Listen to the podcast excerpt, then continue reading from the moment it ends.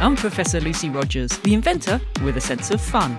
I've judged fighting machines on Robot Wars, written a book on rocket science, and even performed stand up comedy. But now I have a new challenge. DesignSpark want me to find out how everyday tech is helping people and places do extraordinary things. From saving bees to unlocking a sixth sense. Just how are they giving themselves the engineering edge?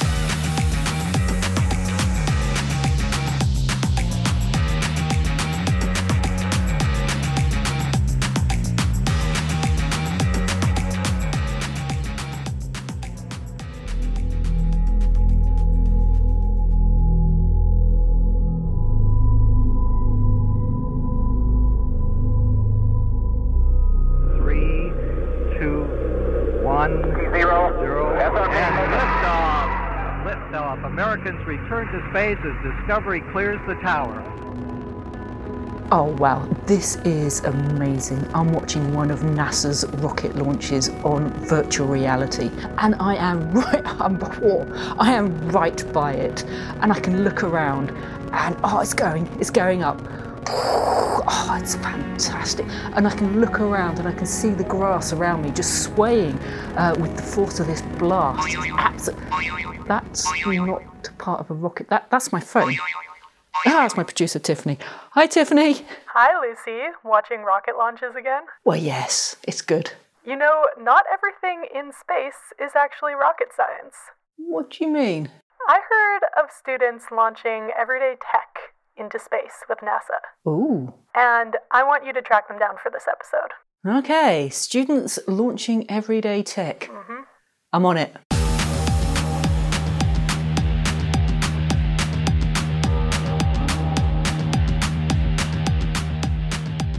I've been scouring the web and I've managed to track down a former university student who's actually sent some everyday tech up into space.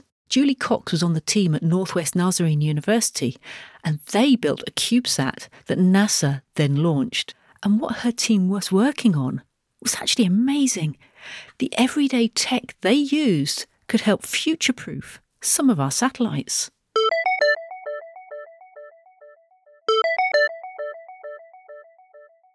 Hi, Julie. It's, it's lovely to speak with you today. Yes, sure. You created a small satellite that went into space. Can you tell me a bit about it, please? So I worked with a small team at my university to create RIFSAT. It's RFT satellite, stands for radio frequency tag. CubeSats, which what we work on, they are measured in U's.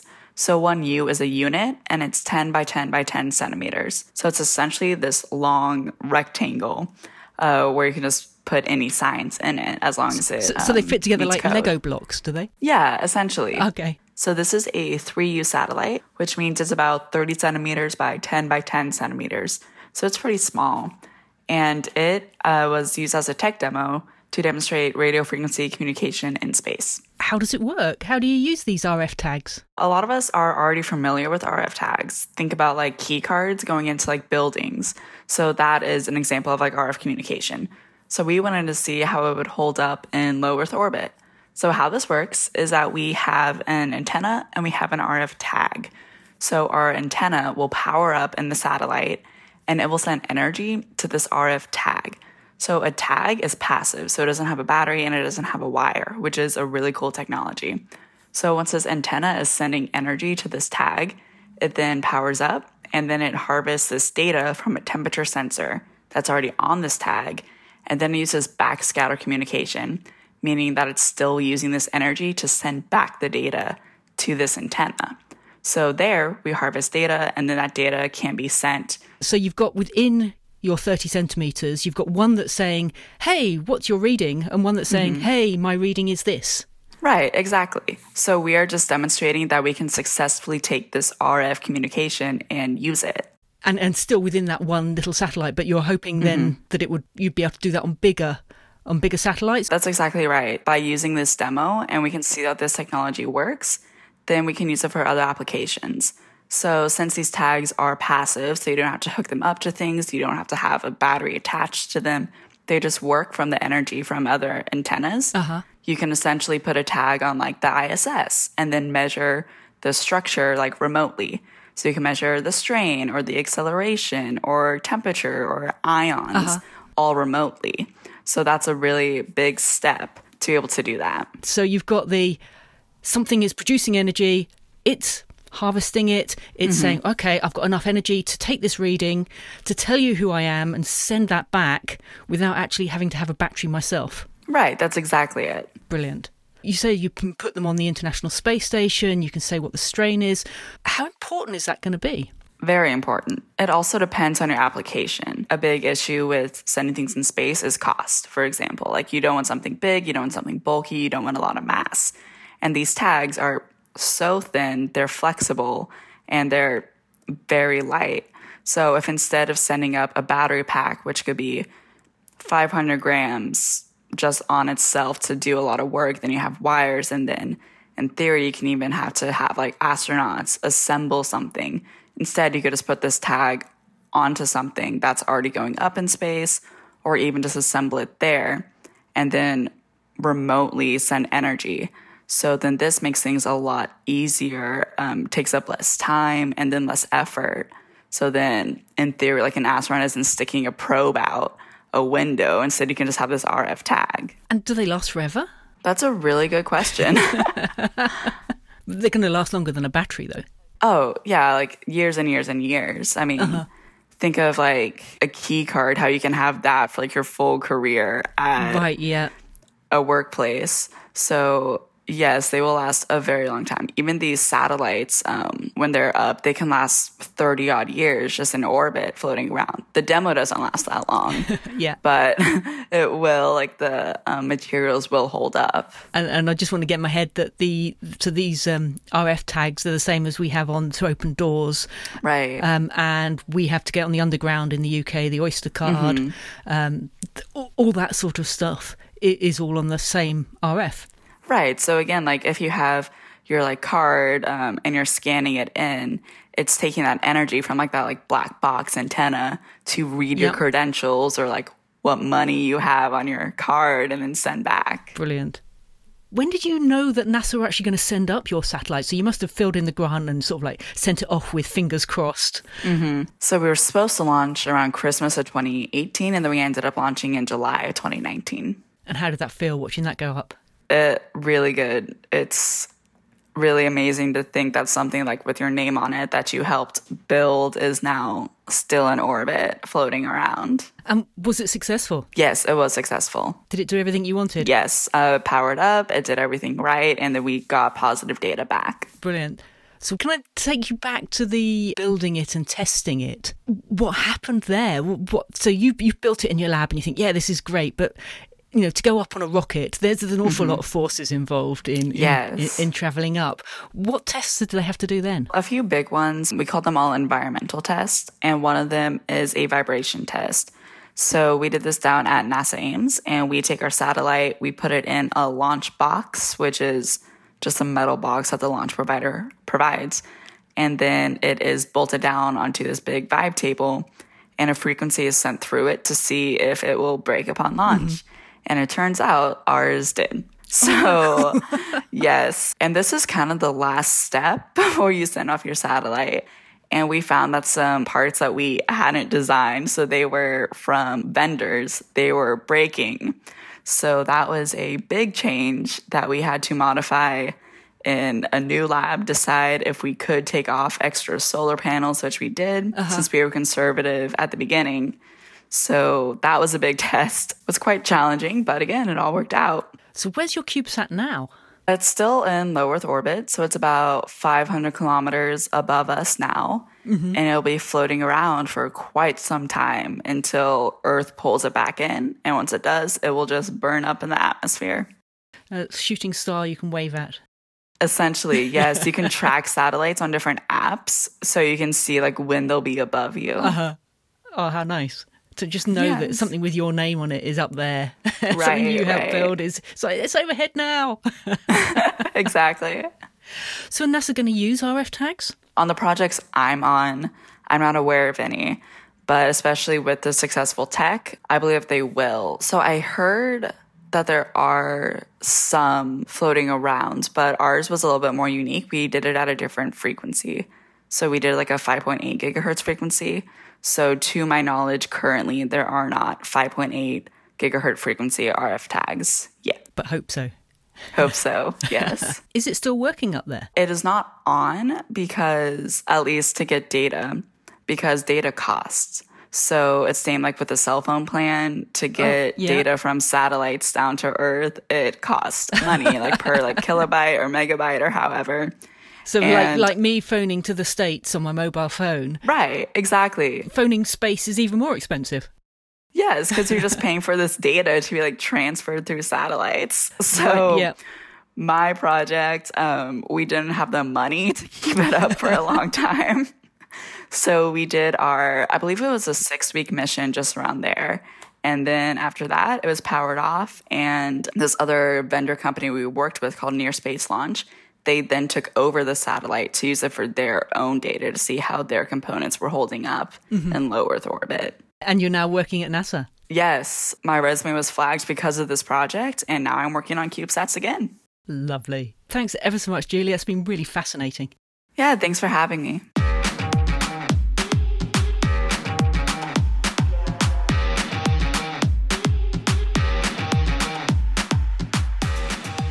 I think it's great that an RFID tag that I can use in in my card that gets me on public transport or can open doors for security can be used in space to save the need for a power source on a satellite.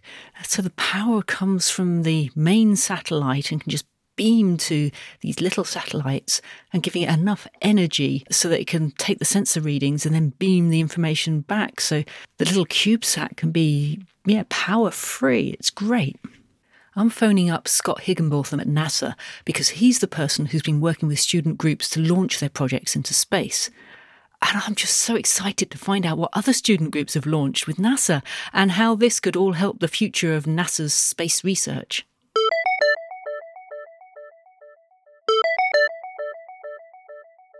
Thanks for joining me today, Scott. My pleasure. You're involved with the CubeSat student competition that NASA runs. Can you tell me a little bit more about it, please? Absolutely. I'm involved with the CubeSat Launch Initiative, which is a way by which student organizations, academic institutions, nonprofits, and NASA centers can build a CubeSat and we will launch it for free as long as that spacecraft meets certain criteria. It is aligned with a NASA technology, science, or education strategic objective, uh-huh. and that institution can show that they have the resources and are willing and able to see it through to the end and build their satellite. And if they do, we'll launch it. So, what kind of requirements are required for these students? I mean, can it be any student? Well, we've actually worked with elementary schools here in the oh, United oh, wow. States and uh, junior so highs. They're the little ones. the little ones, high school, um, all the way up, mostly colleges. Uh-huh. Um, also, some professional organizations like the Amateur Satellite Organization, that's part of the amateur radio community, Mm-hmm. and then NASA centers. Uh, sometimes NASA centers will use a CubeSat as a way to train young engineers on what it's like to put together Uh-huh. and test and build and launch and operate a satellite.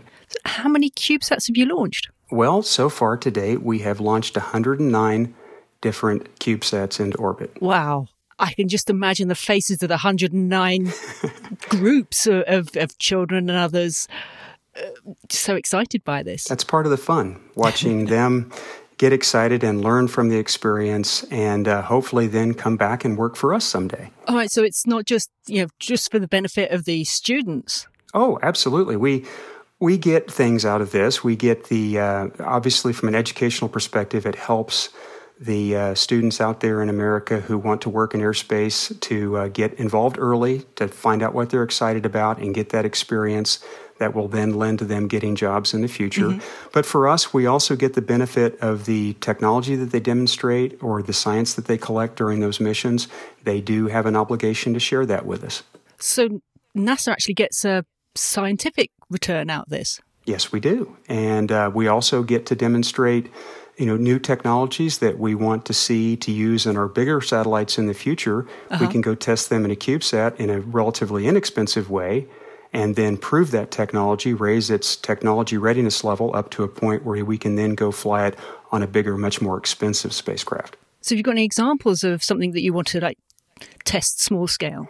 Well, yeah, we had a mission a few years ago called GRIFEX that uh, was built around launching a small detector chip that we wanted for imaging purposes, looking at the Earth's surface. Okay, yep. And it was something that the Jet Propulsion Laboratory in California wanted to fly on a much bigger, much more expensive mission in the future.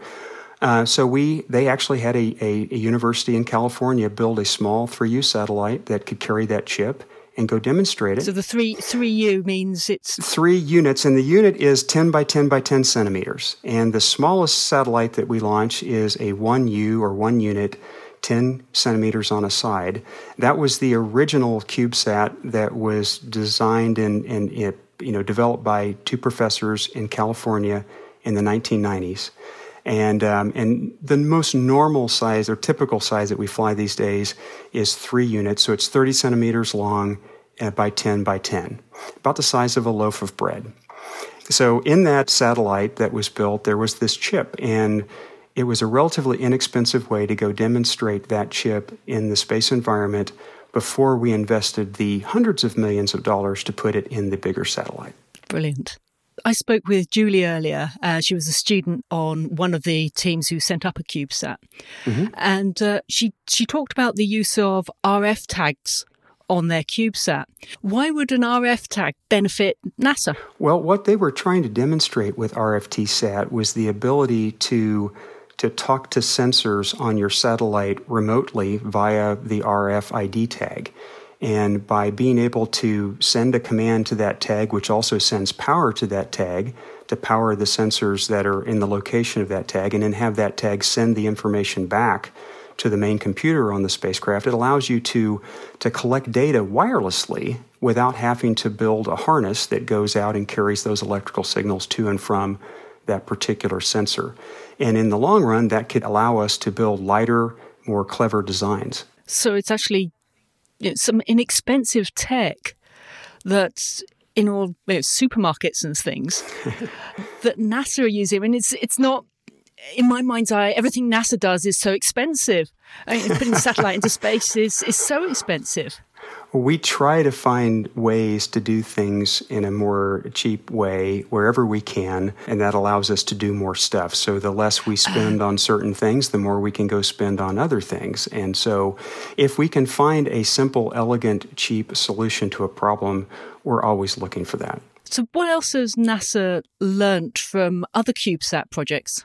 Well, let's see. The first thing that I would say that we've learned is that there is a broad spectrum of capabilities out there in academia.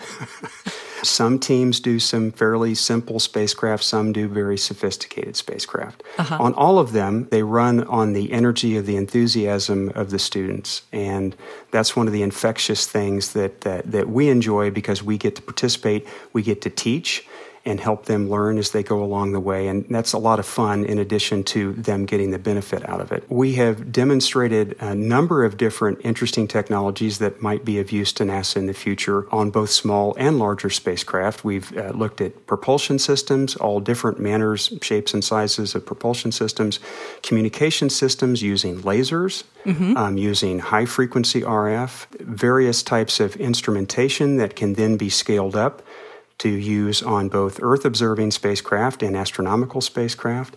And uh, importantly, in today's environment, deorbit devices, small systems that can bring your spacecraft back into the Earth's atmosphere quickly once its life has been expended. That way, we're not leaving junk in space uh-huh. to potentially collide with other stuff. So, in NASA is really, it's a win win, isn't it?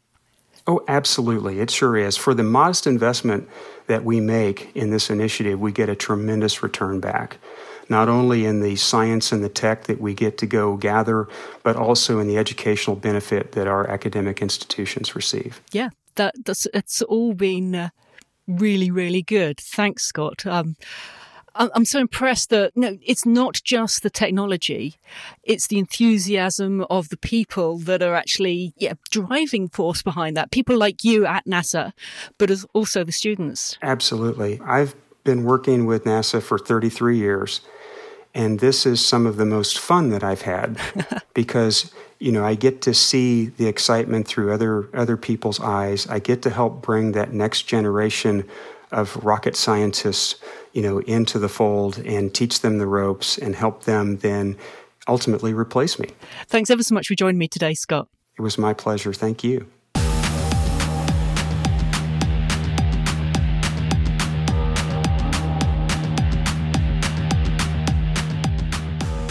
It was great learning from Scott all the ways that students are working with NASA. And I love what Julie's team was able to do with the simple RFID tag. So I'm going to try some of that tech out for myself.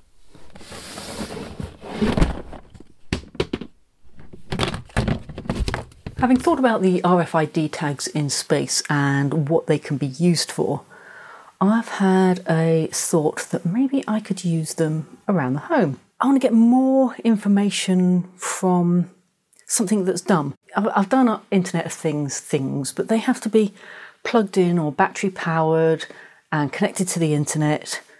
I would really like to just put a sticker on something, but be able to react with it. And with RFID, you can do that. So I've got a few stickers and um, a keyring with an RFID in it, and I've actually programmed them to do things around my house. Let me show you. I have got boxes and boxes of stuff in my lab, and uh, some of them I can see through, but some of them I can't. And instead of having to label every box and put it on each side, because sometimes you know the box goes back back to front, I'm putting an RFID tag on some of these boxes so that when I scan them, it just tells me what's in it. So here goes. Seething, teeming, crawling, swarming, writhing serpents, also known as the cable box. That's the cable box, and it's quite right. Now that I've worked out how to make these NFC reading shortcuts, I've got loads of ideas. We're heading into my bedroom because on the bed head I have put an RFID tag so that I can put my phone up to it and 13 degrees Celsius and mostly cloudy. so my phone reads the RFID tag, goes onto the internet, grabs the current weather, and then speaks the weather to me. So, uh, you know, if it's a dark morning and I haven't quite got my eyes open, I can grab my phone without having to read anything. I can just wave it over the tag. 13 degrees Celsius and mostly cloudy. And it tells me what the weather is. Having done something sort of useful, I thought I'd have a go at something fun. Enki, Enki, come. You're a good girl. You're a good dog. Good girl. Now let me see your collar. Let me scan your collar. This is a dog. Specifically, this is Enki dog. this is a dog. Specifically, it's Enki. And now this last one is is just for pure Lucy entertainment. I have got a coaster on my desk for my mug of tea, my cuppa, my cup of tea. If I scan the coaster with my phone, it automatically sends out a tweet that says cuppa? question mark? So basically i'm inviting the whole of the twitter sphere the whole of the internet to see if they'd like a cup of tea. So let's have a go. Scan it. Now open up my Twitter. Sam Scam has said, um, gosh, yes, puts kettle on. Thanks for the reminder. At Robert underscore Watson. Ooh, yes, please. Okay, maybe not just for my entertainment, but it's for the entertainment of those on Twitter as well. What fun.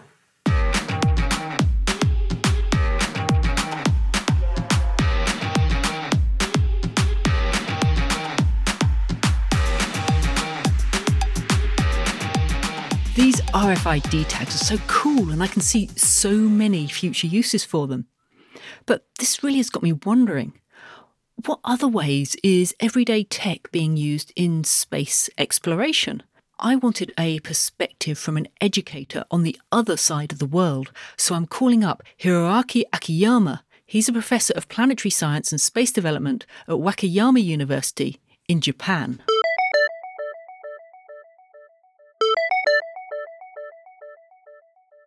Hi, Hiroaki. Thanks for joining me today. Hi, how do you? I'm good, thanks. I've been learning about CubeSats. Mm-hmm. How have you seen these being used? So the main purpose of the CubeSat is uh, education. But uh, recently we use the 3U size or 6U size satellite. And this size is enough size to take some pictures and uh, uh, using the communication satellites. And you've been using some other kind of tech to get into space. Uh, stratospheric balloon is a very good tool for education and the study of our atmospheres.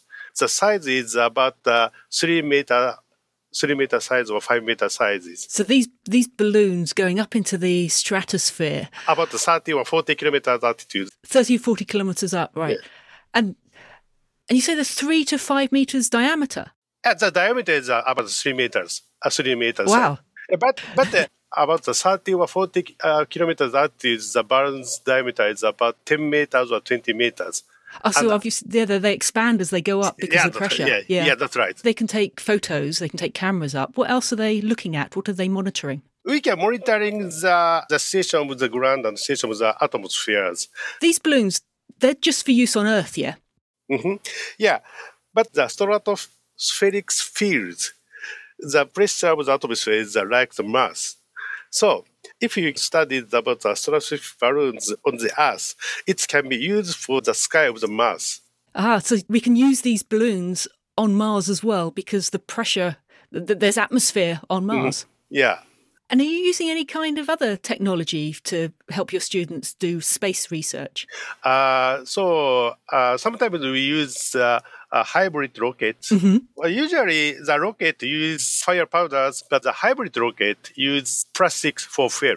This type of rocket, the student can be used very safely. It's because it's not fire powders and its uh, pressure is not so high. So uh, that kind of rocket is very uh, easy to use it. All right. So because you're mixing two different things, you've got the plastic as the as the fuel, Yes. and then um, an oxidizer. Is that a gas? Or is yeah, that a oxide, liquid? oxide is a liquid, uh, liquid N2O. Uh-huh. Yeah. And and so because those two will mix, Mhm. the pressures aren't quite as high, don't have to be as high, and so it's safer for students to use. Yes, that's right. Yeah. What kind of plastics are you using? Where's that from? This is uh, just plastics, uh, like the ABS. And so the plastic is a very normal plastics. Oh, so the ABS that I probably I could use in a 3D printer. Yeah, yeah, yeah. So it, it's absolutely amazing that you know not just um, I, I've the CubeSats they've mm-hmm. got some everyday technology in, but these mm-hmm. balloons mm-hmm. and you know plastic in, in rockets. All this helping students learn how to put things into space and monitor the Yeah, Earth. yeah, yeah, yeah. And uh, this is the first steps of studying the space development. It's because uh usually students only study, only reading or uh, viewing that kind of technology, but uh, CubeSat, stratospheric balloons, and the hybrid rocket, uh, students can make by themselves. It's very important things. So they're actually getting their hands on it and they're doing Yeah, it that's- themselves. that's right. Yeah, not it's not just in books. That's right. Hands-on training is very important to our space development. Yes. That's been fascinating. Thank you very much, Hiroaki. You're welcome.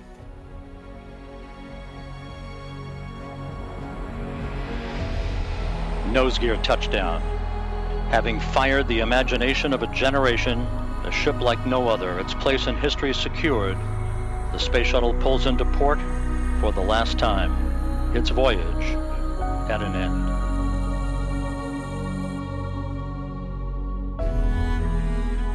Listening to NASA's recordings from space flights has always inspired me. But I'm so much more inspired now after learning how some of the advances in space research are being pushed by everyday tech. When I was a student, when I was a child, space and rocket science, that was just done by governments. That you, know, you had to be um, the best of the best to, to get into that. But nowadays, NASA is working with students, and students are designing things to put on CubeSats, so tiny little satellites that can go up into space. It's a win win with everyday technology.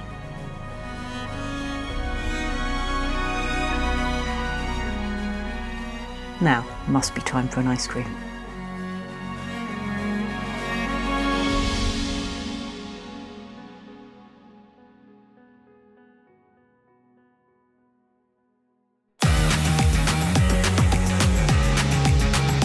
The Engineering Edge was a Why Did the Chicken production for DesignSpark. It was hosted by Professor Lucy Rogers and produced by Tiffany Cassidy with Dan Page as the executive producer. Special thanks to our guests Julie Cox, Scott Higginbotham, and Hiroaki Akiyama. If you enjoyed listening to the show, please do three nice things for us subscribe, rate us on iTunes, and tell a friend. For more episodes and bonus content, head to designspark.com forward slash podcasts.